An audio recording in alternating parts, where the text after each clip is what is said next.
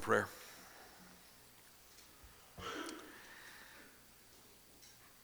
Our Heavenly Father, we ask of you now as we reopen your Holy Scriptures,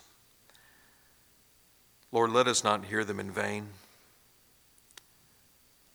Let us not be distracted. Let not our attention, attention be divided by things that would turn us, Lord, away from hearing effectually the truth of your word. We pray the Holy Spirit would greatly anoint both the delivery of the truth of your word and the hearing thereof, and that there would be this day a greater sanctification in the hearts of all your saints here, Lord, by the truth of your word, fashioning us, pruning us, developing and progressing us more and more into the image of your eternal Son made flesh, Christ Jesus our Lord. In his holy name we pray. For his sake, amen.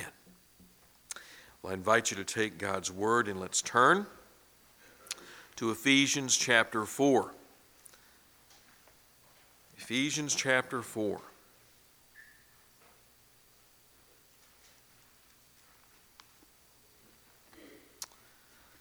We'll begin reading at verse 11 and reading from verse 11 to verse 16.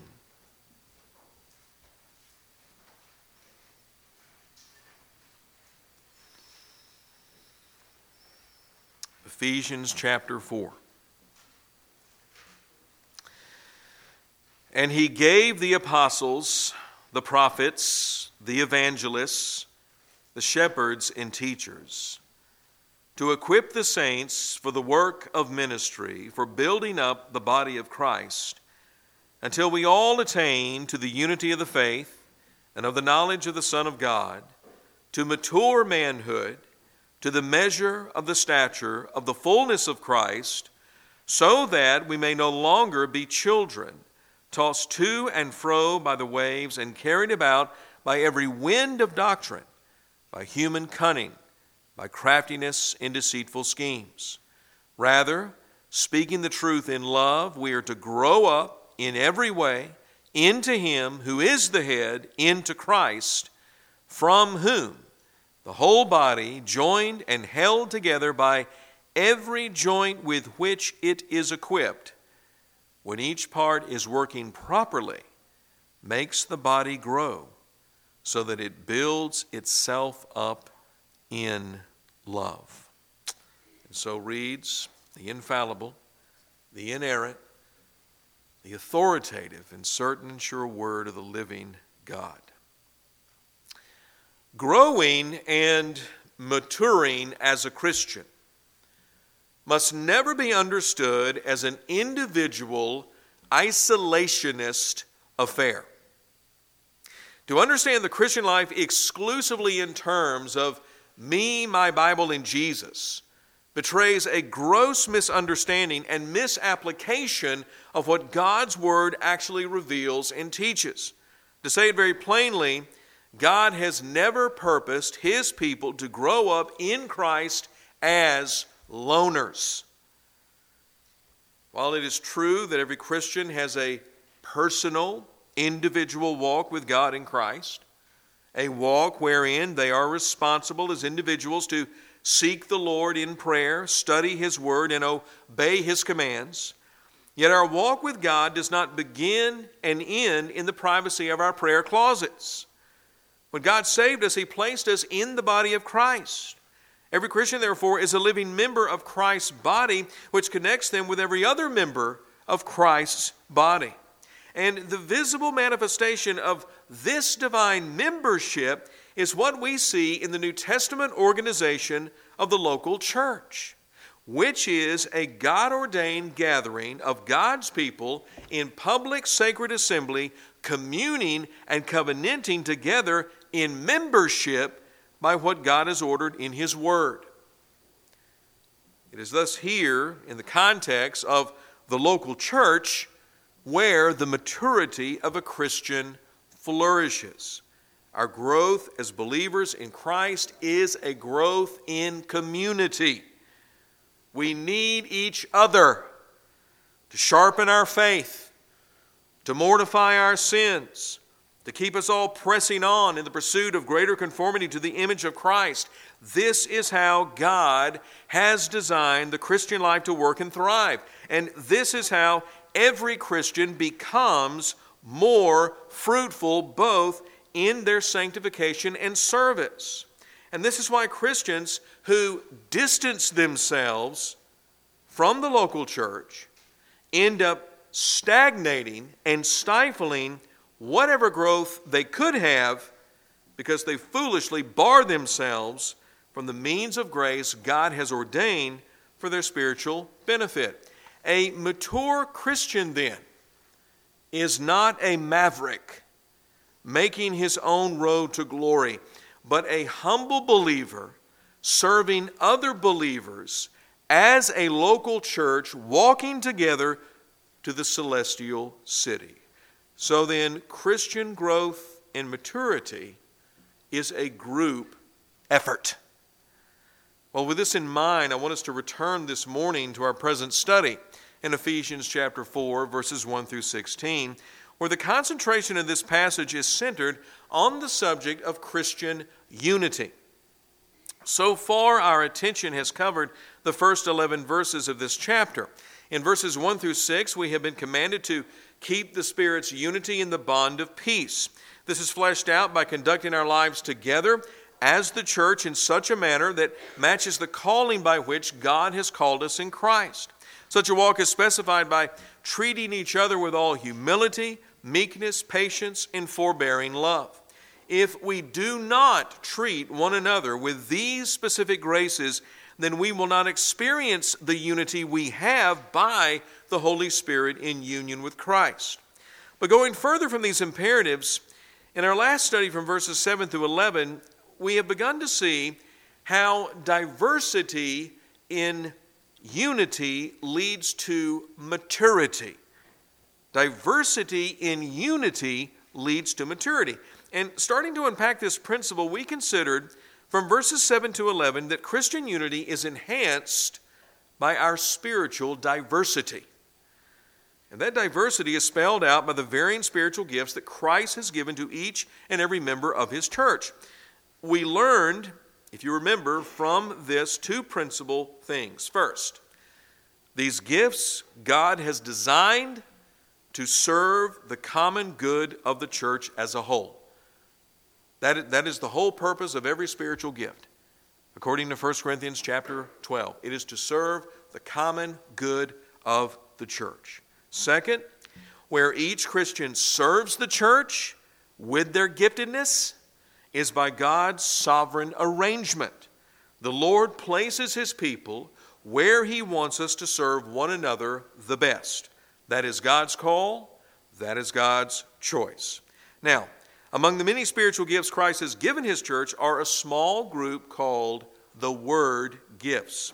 This is what we find described in verse 11 that Christ gave to his church the apostles, the prophets, the evangelists, and the teaching shepherds. These gifts are actually gifted persons whose sole ministry is the teaching and preaching of God's Word. To begin with, they were the apostles and prophets who laid down the foundation of the church via the New Testament scriptures. These word gifts ceased to function once the canon of the New Testament was closed. Remaining, however, to this very day are the evangelists and the teaching shepherds, who, on the one hand, preach the gospel and plant churches, and on the other hand, settle into churches for the duration of a regular ministry of teaching and preaching God's word. This morning, as we return to Ephesians chapter 4, we'll be considering verses 12 through 16, where our focus will be concentrating on the fact that Christian unity is married to our spiritual maturity. Christian unity is married to our spiritual maturity. Look with me once more at verses 12 to 16. To equip the saints for the work of ministry, for building up the body of Christ, until we all attain to the unity of the faith and of the knowledge of the Son of God, to mature manhood, to the stature of the fullness of Christ, so that we may no longer be children tossed to and fro by the waves and carried about by every wind of doctrine, by human cunning, by craftiness and deceitful schemes. Rather, speaking the truth in love, we are to grow up in every way into Him who is the head, into Christ, from whom the whole body joined and held together by every joint with which it is equipped, when each part is working properly, makes the body grow so that it builds itself up in love.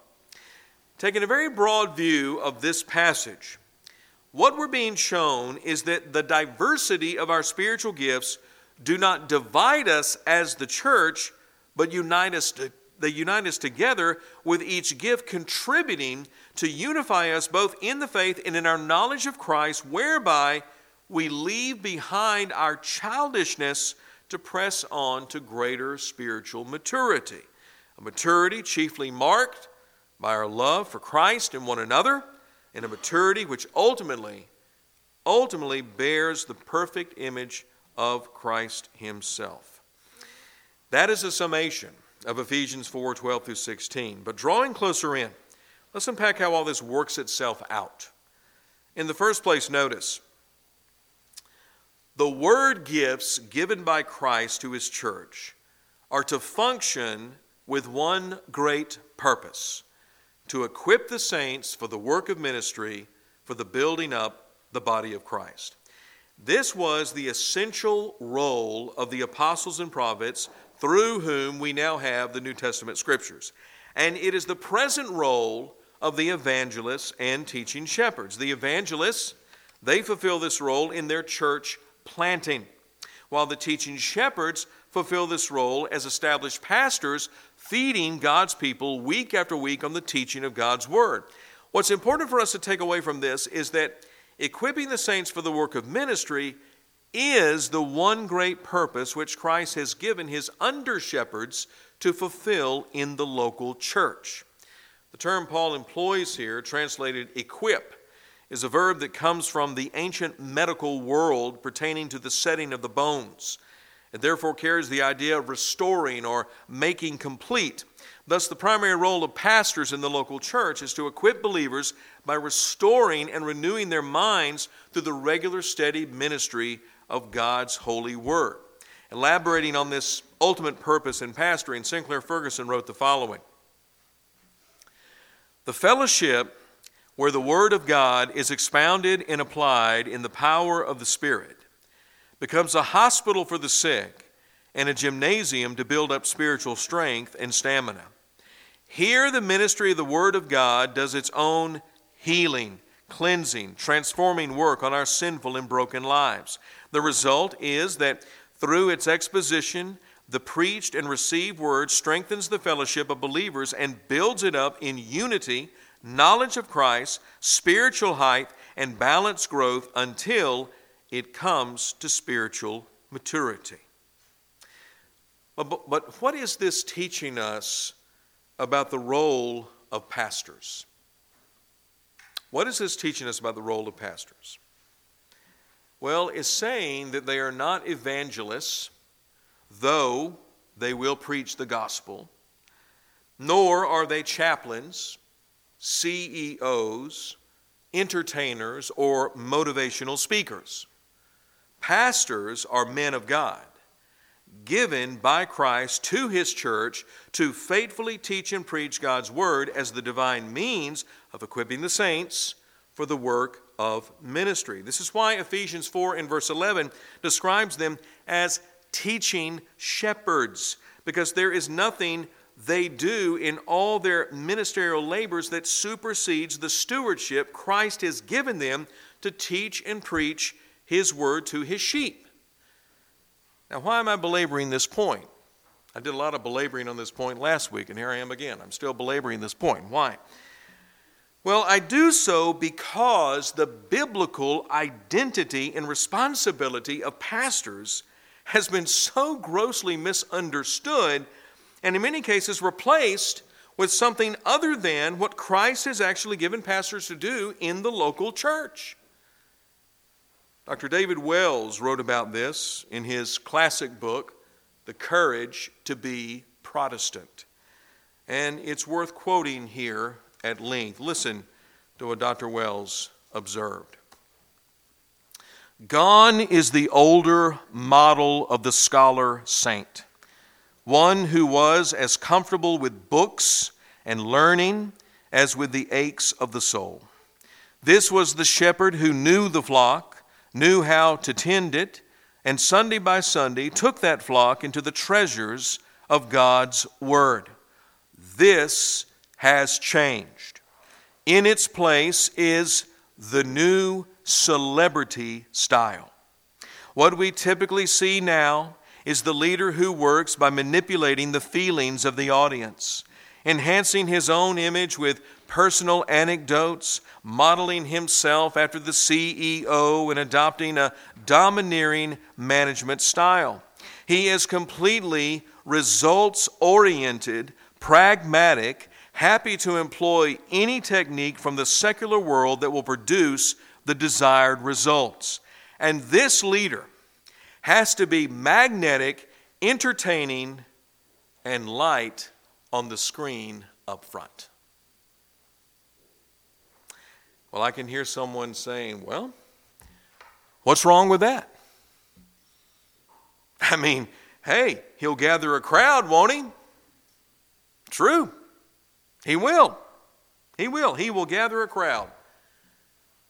But here's the problem he's not a real pastor. He's not a real pastor. This is because he's not the gift Christ has given to his church to equip the saints for the work of ministry. This kind of leader, David Wells describes, is a charlatan. He is a hireling. But he is not a true teaching shepherd. Not anywhere in the least.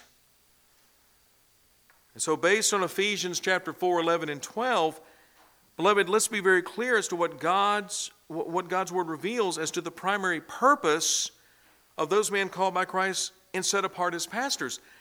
They are to equip the saints for the work of ministry, for the building up of the body of Christ. And again, how do they do this? What is the primary means by which and through which they do this? It is through the teaching and preaching of God's holy word. It is the faithful exposition of Scripture, week after week after week.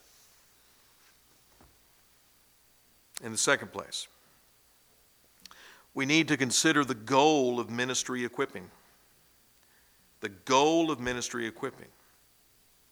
As pastors are fulfilling their calling to equip the saints for the work of ministry, what is the goal they're striving to meet in this endeavor? Well, here in verse 13, Paul spells out the goal in three different ways. It is to press the church toward attaining the unity of the faith and the knowledge of the Son of God to mature manhood. Let's look at each of these in turn. First, there is attaining the unity of the faith.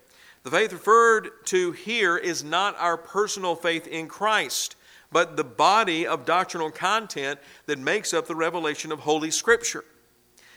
It is the faith once for all delivered to the saints, which Jude says we are to contend earnestly for in the face of false teachers.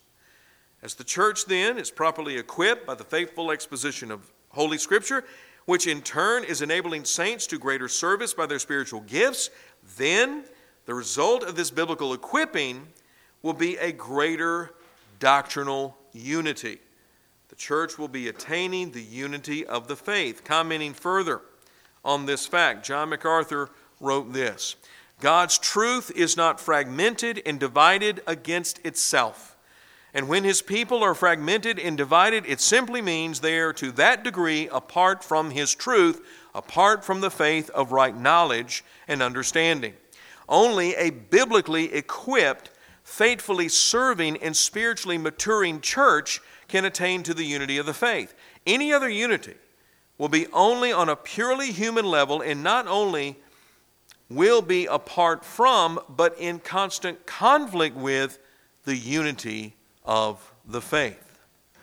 Second, there is attaining the knowledge of the Son of God. The knowledge Paul is connecting here to the Lord Jesus Christ is an experiential knowledge that comes through the means of what God's Word reveals to us about Christ. Let me put it to you this way Since we cannot know Christ apart from the revelation given to us in Scripture, then it is only when the Scriptures are open to us by the power of the Spirit through the instrument of teaching that our knowledge of the Lord Jesus Christ becomes personal and thus experiential. This is how the church attains to a greater knowledge of the Son of God. This is why it is so crucial that pastors be faithful in their service of expounding the truth of God's Word so that the Christ we confess, the Christ we trust and follow, is not a figment of our imagination, but the true, eternal, living Son of God made flesh. Third, there is attaining to mature manhood to the measure of the stature of the fullness of Christ. This last goal to be achieved by equipping the saints for the work of ministry is one which will be frankly strived for in this life, but not fully attained until glory. In other words, the maturity to be reached, as described in these words, is the destination of all the church when Christ returns. This is why Paul describes this maturity as a mature manhood, which refers to a full grown man in stark contrast to being children, as depicted in verse 14. Moreover, this mature manhood is elaborated by the, the further clause to the measure of the stature of the fullness of Christ. Now, what in the world does that mean? It means very simply that all of God's children one day will grow up and be just like their elder brother, the Lord Jesus Christ. It's His stature that we will take on in glory. That is our ultimate spiritual maturity as the church. We will be perfected in the image of Jesus Christ our Lord.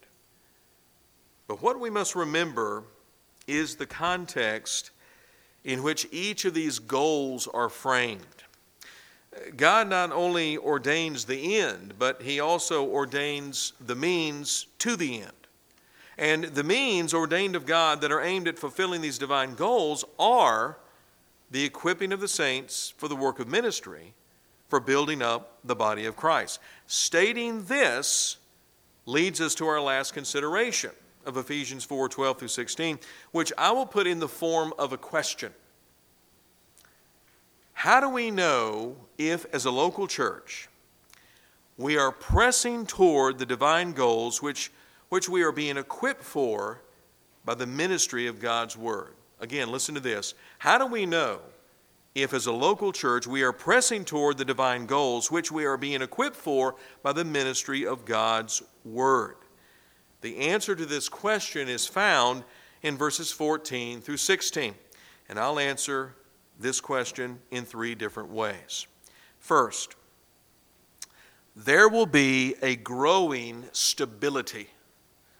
There will be a growing stability. Paul writes in verse 14, so that we may no longer be children, tossed to and fro by the waves and carried about by every wind of doctrine, by human cunning by craftiness and deceitful schemes. Under the steady, faithful ministry of God's word, will the church mature so that they will no longer be children? By the term children, Paul is depicting here both the instability and ignorance which is so characteristic of a child. And connected to Christians, it is a childish immaturity that relates directly to doctrine. But in this case, it is their ignorance and instability as the result of false doctrine, tossing them backwards and forwards like a small boat in a stormy sea. That's the imagery here. Fleshing this out, we see this kind of immaturity in Christians who can't seem to come to settled convictions as to what God's Word teaches. Instead, they're always flitting about on some new teaching by the latest preacher they've heard or the latest book they've read. And this doctrinal instability breeds a doctrinal ignorance which sets them up as easy prey for the human cunning and craftiness which false teachers work by their deceitful schemes. It's for this reason, as an example, that books in the last 25 years, like Jesus Calling or The Shack, it's the reason that books like those books have gained such an enormous, wide appeal among so many professing Christians. You say, why is that? Well, these books say so much about God and Christ and man, but they do so in a very crafty and deceitful way. They work to appeal to the flesh. They work to undermine and, and overthrow the authority and sufficiency and the infallibility of God's Word. But what is so sad is that these kinds of books will gain an audience among Christians who are both unstable and ignorant when it comes to the sound teaching of Scripture.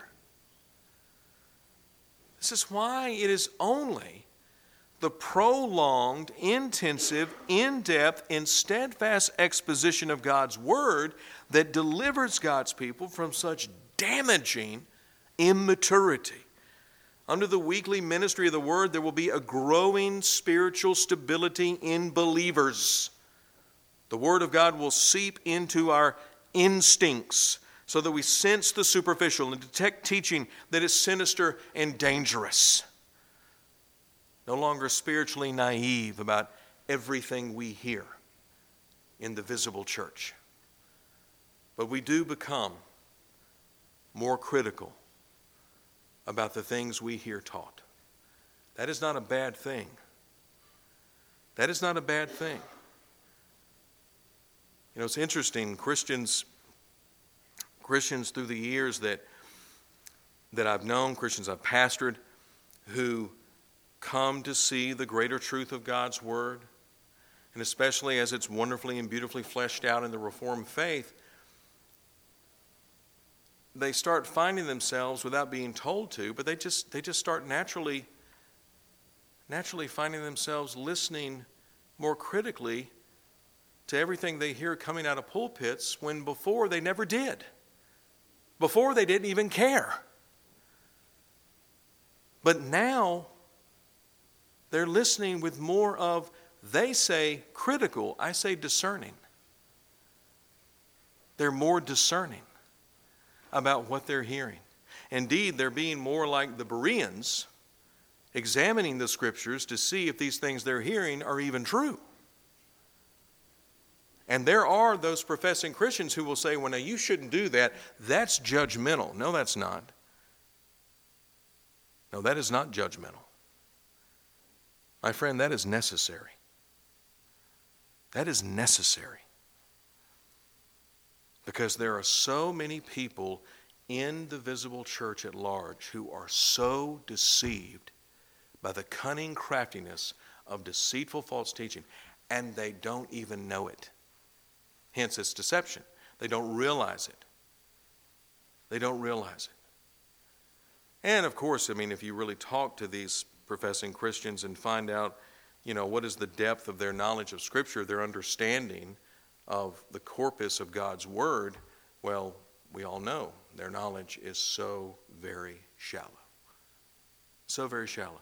Because they are depending so much on what's coming from here and never, ever checking anything out for themselves. And that is dangerous. That is dangerous.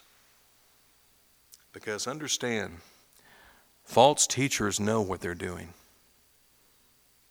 They know what they're doing. They're not ignorant. They're not ignorant of their scheme, of their agenda. They know what they're doing, they know what they're after. And they're just simply trying to gain a following of terribly naive Christians to pay attention to them. Second, we'll also see that there will be a confessing integrity, not only a growing stability by the faithful teaching of Scripture, but there will be a confessing integrity. A confessing integrity. Reading verse 15, look at this. Rather, speaking the truth in love, we are to grow up in every way into Him who is the head, into Christ. As the constant teaching and exposition of Scripture will deliver us from both the instability and ignorance of doctrinal error. The fruit of this deliverance for the church will be a greater growth in Christ, which is demonstrated by speaking the truth in love. Now, what does this mean? While there are those who believe that speaking the truth in love should be understood as living out the truth in love, yet if we compare how the Greek term for speaking the truth is used first in classical Greek, combined with its use in the Greek Septuagint, and then looking at the use of this very same word in Galatians 4:16 where Paul writes, "Have I then become your enemy by telling you the truth?"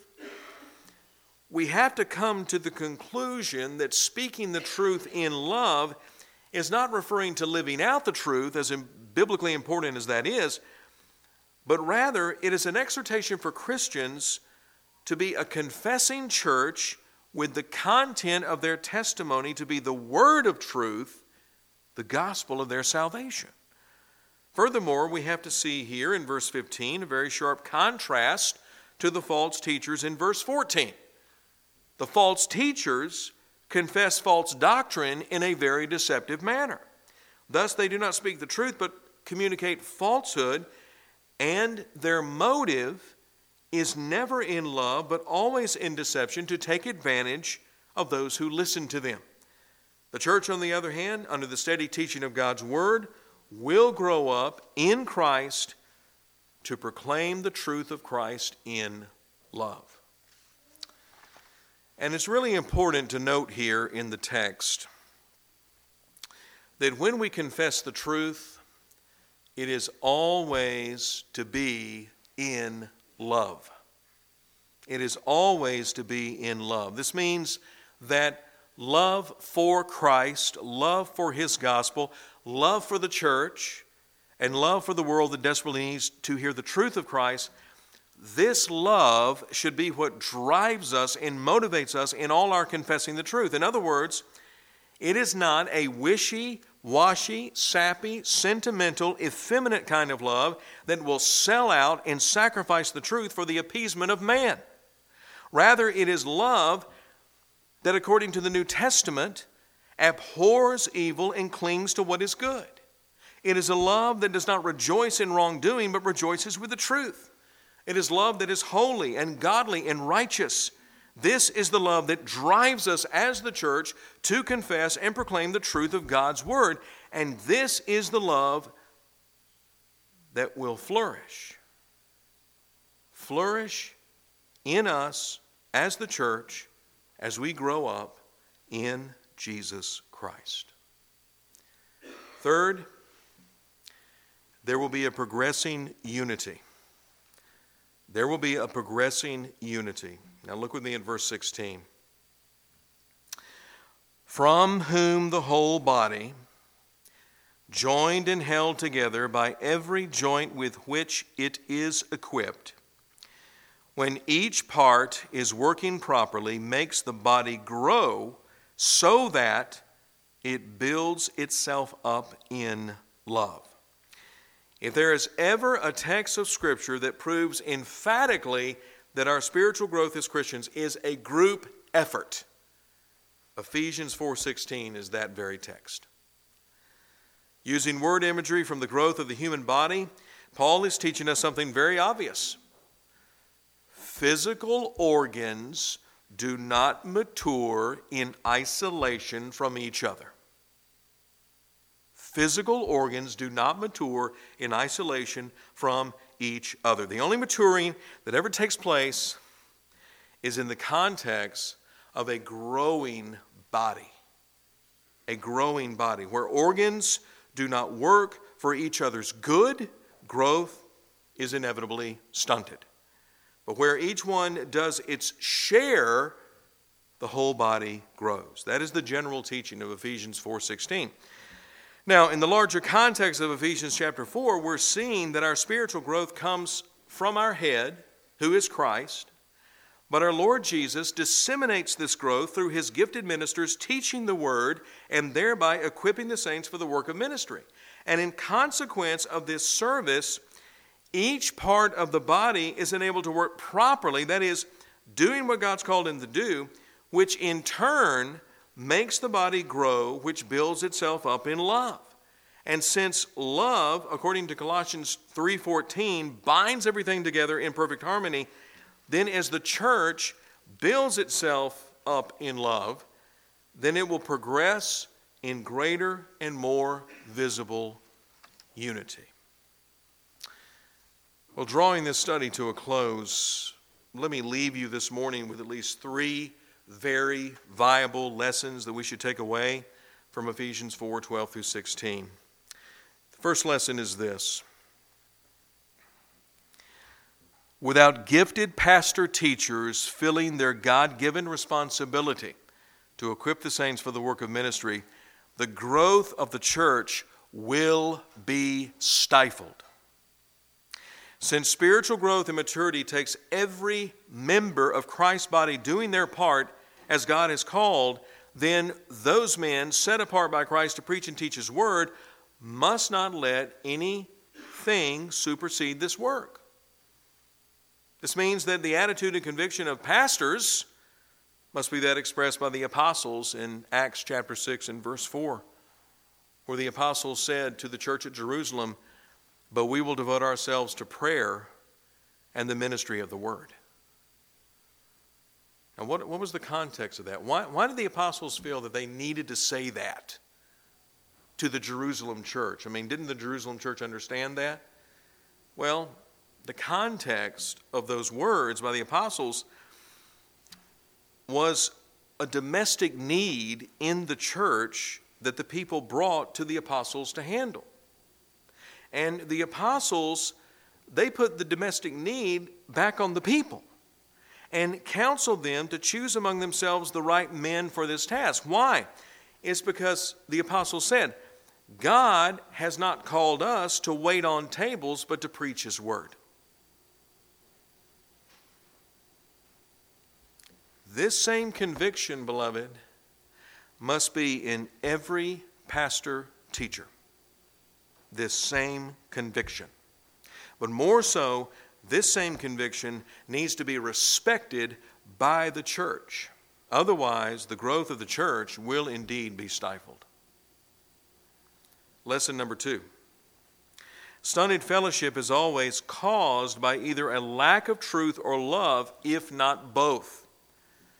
Where the principal ministry of the word is lacking, the knowledge of the truth will be diminished, and the ability to develop maturity will be bankrupt.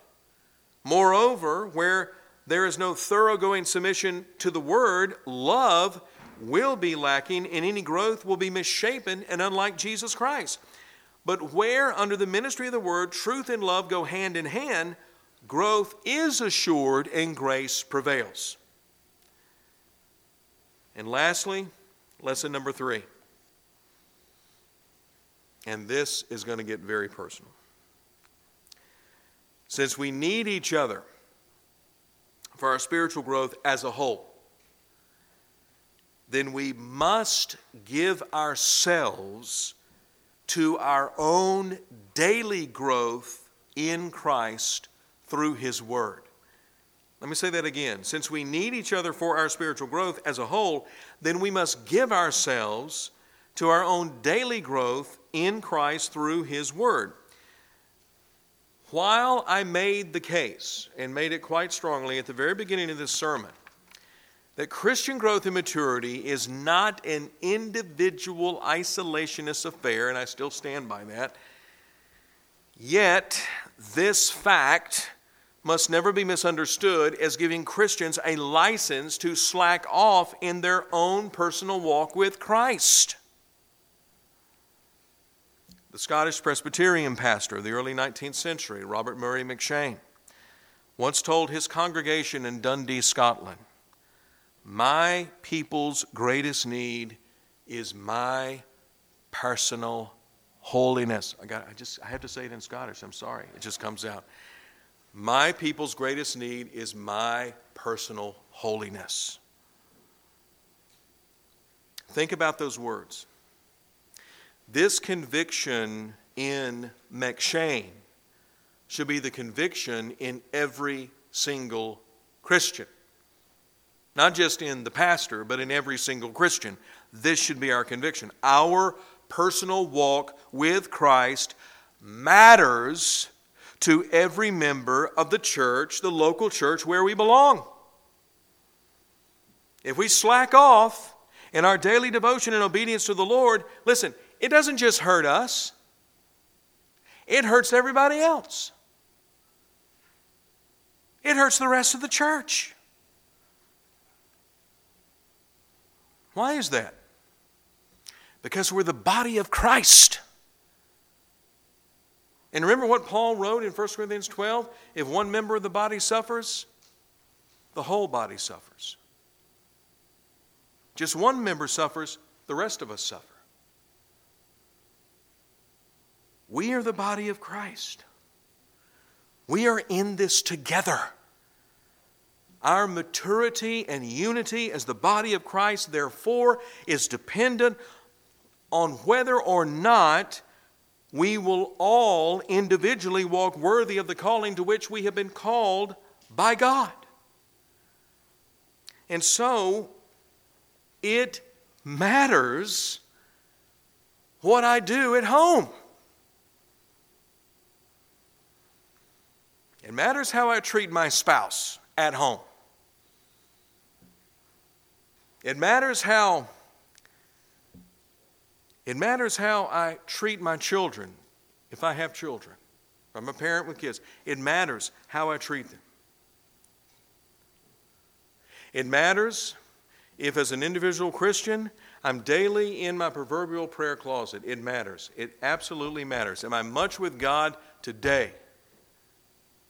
Today. And today is not referring to the Lord's Day. I'm talking about Monday. I'm talking about Tuesday and Wednesday. It matters. Am I much with God today? And am I leading my, my spouse? Am I leading, well, I'm a husband, obviously leading my wife. I'm leading my wife. Am I leading her to be much with God? Am I leading my children in the Word of God? Why does all that matter, beloved?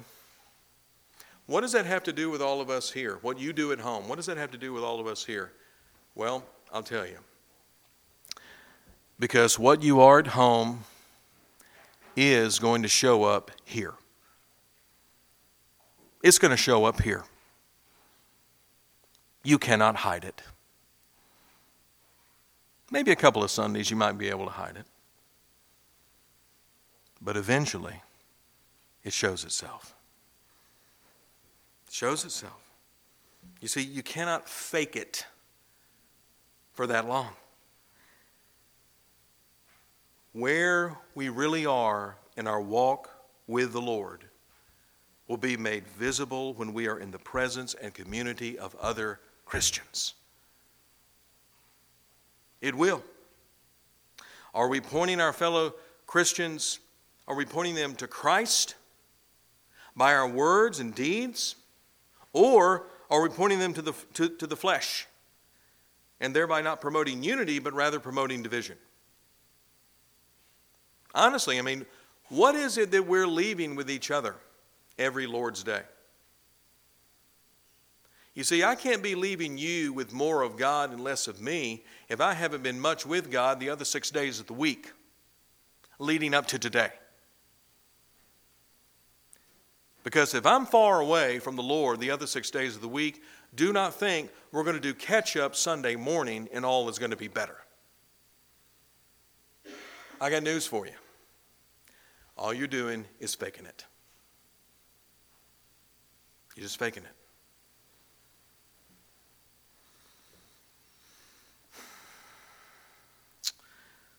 The bottom line of what this final lesson and principle is pressing on us is this, beloved. Listen to me. As Christians, we need each other. We need each other.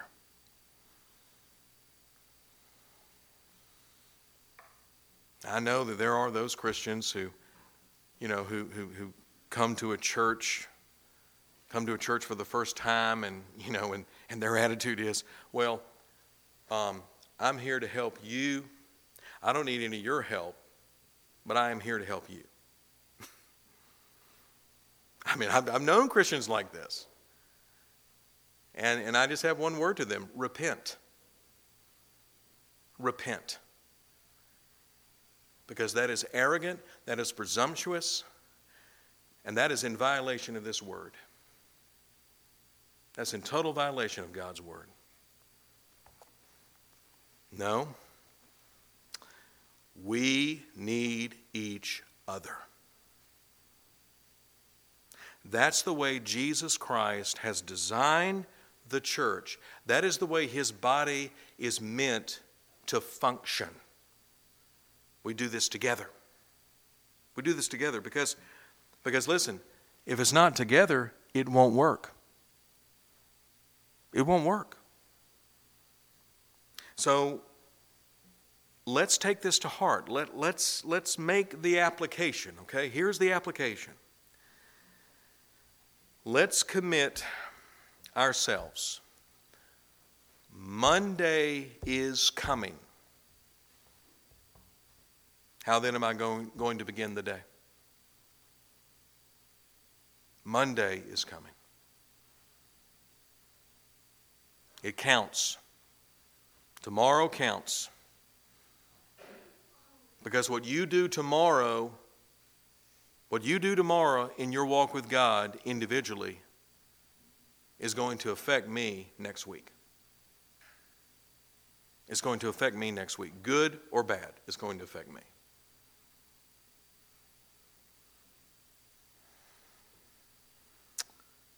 So, am I going to redeem the time? As Ephesians 5 clearly teaches, because the days are evil. Am I, am I going to take every necessary step between now and next Sunday to pursue holiness so that I will be a greater benefit for the spiritual welfare and maturity of my fellow Christians? Or, or Am I just going to live for the world Monday through Saturday, then on Sunday show up and fake it?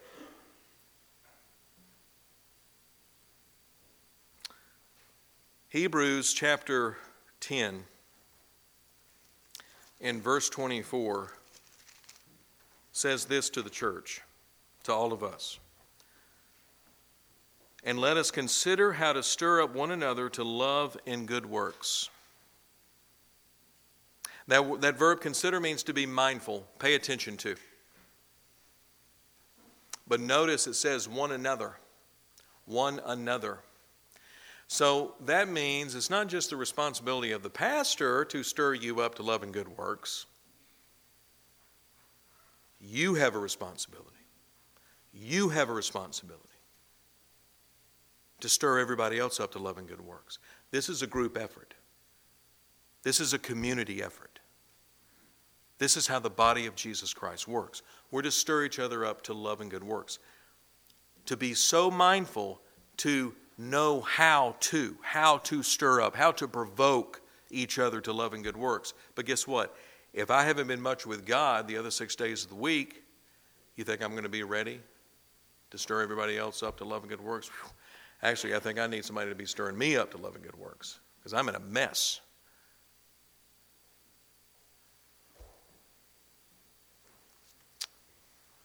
We need each other to be, to listen, to be personally faithful to the Lord so that we can all grow together as God has called us to live and act as His people.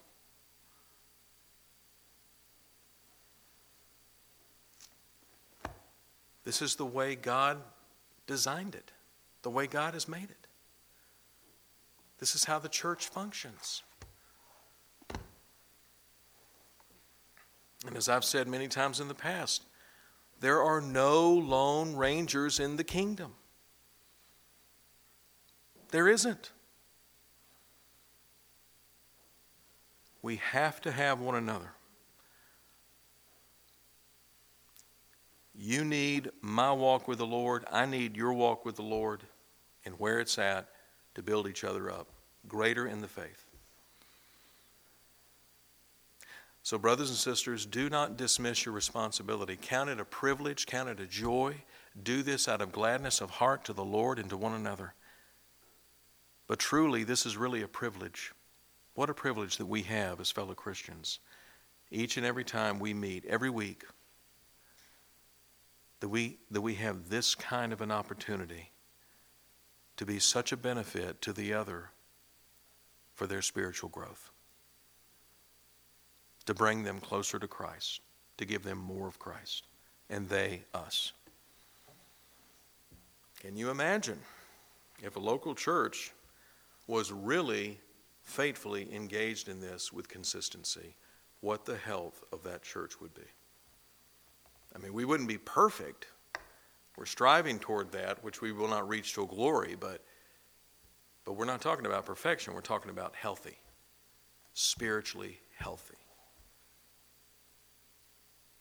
We need that. We need that for each other. Amen. Let's pray.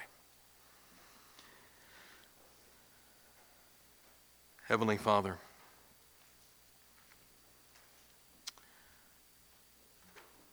Lord, thank you for here at the end sobering us to how that what we are and how we live away from this fellowship of this communion of saints matters as much as how we live before each other when we are gathered together. And I do earnestly pray Blessed Father, for each and every one of your people here gathered today, that you will work in our hearts a greater, a more powerful, a deeper sanctification that we all need. That our personal, daily pursuit of holiness, our pursuit of godliness, our pursuit of love and joy and peace in the Holy Spirit would grow would mature. And that in all truthfulness, Lord, we would be able as your people to say in true and honest confession that we have been much with you. So that when we come together as the church, there is a readiness and an eagerness in all our hearts to be so mindful of each other that we're looking for ways in how to stir one another up to greater love and to greater good works. Father, we pray that you will so work in our hearts by the power of the blessed Spirit who indwells us through the mediation of Christ. To be more faithful to what you have clearly called and commanded us, and how we are to treat each other as a growing body of Christ in this local church. For the sake of our Lord Jesus, we ask all of these things. In his name we pray. Amen and amen.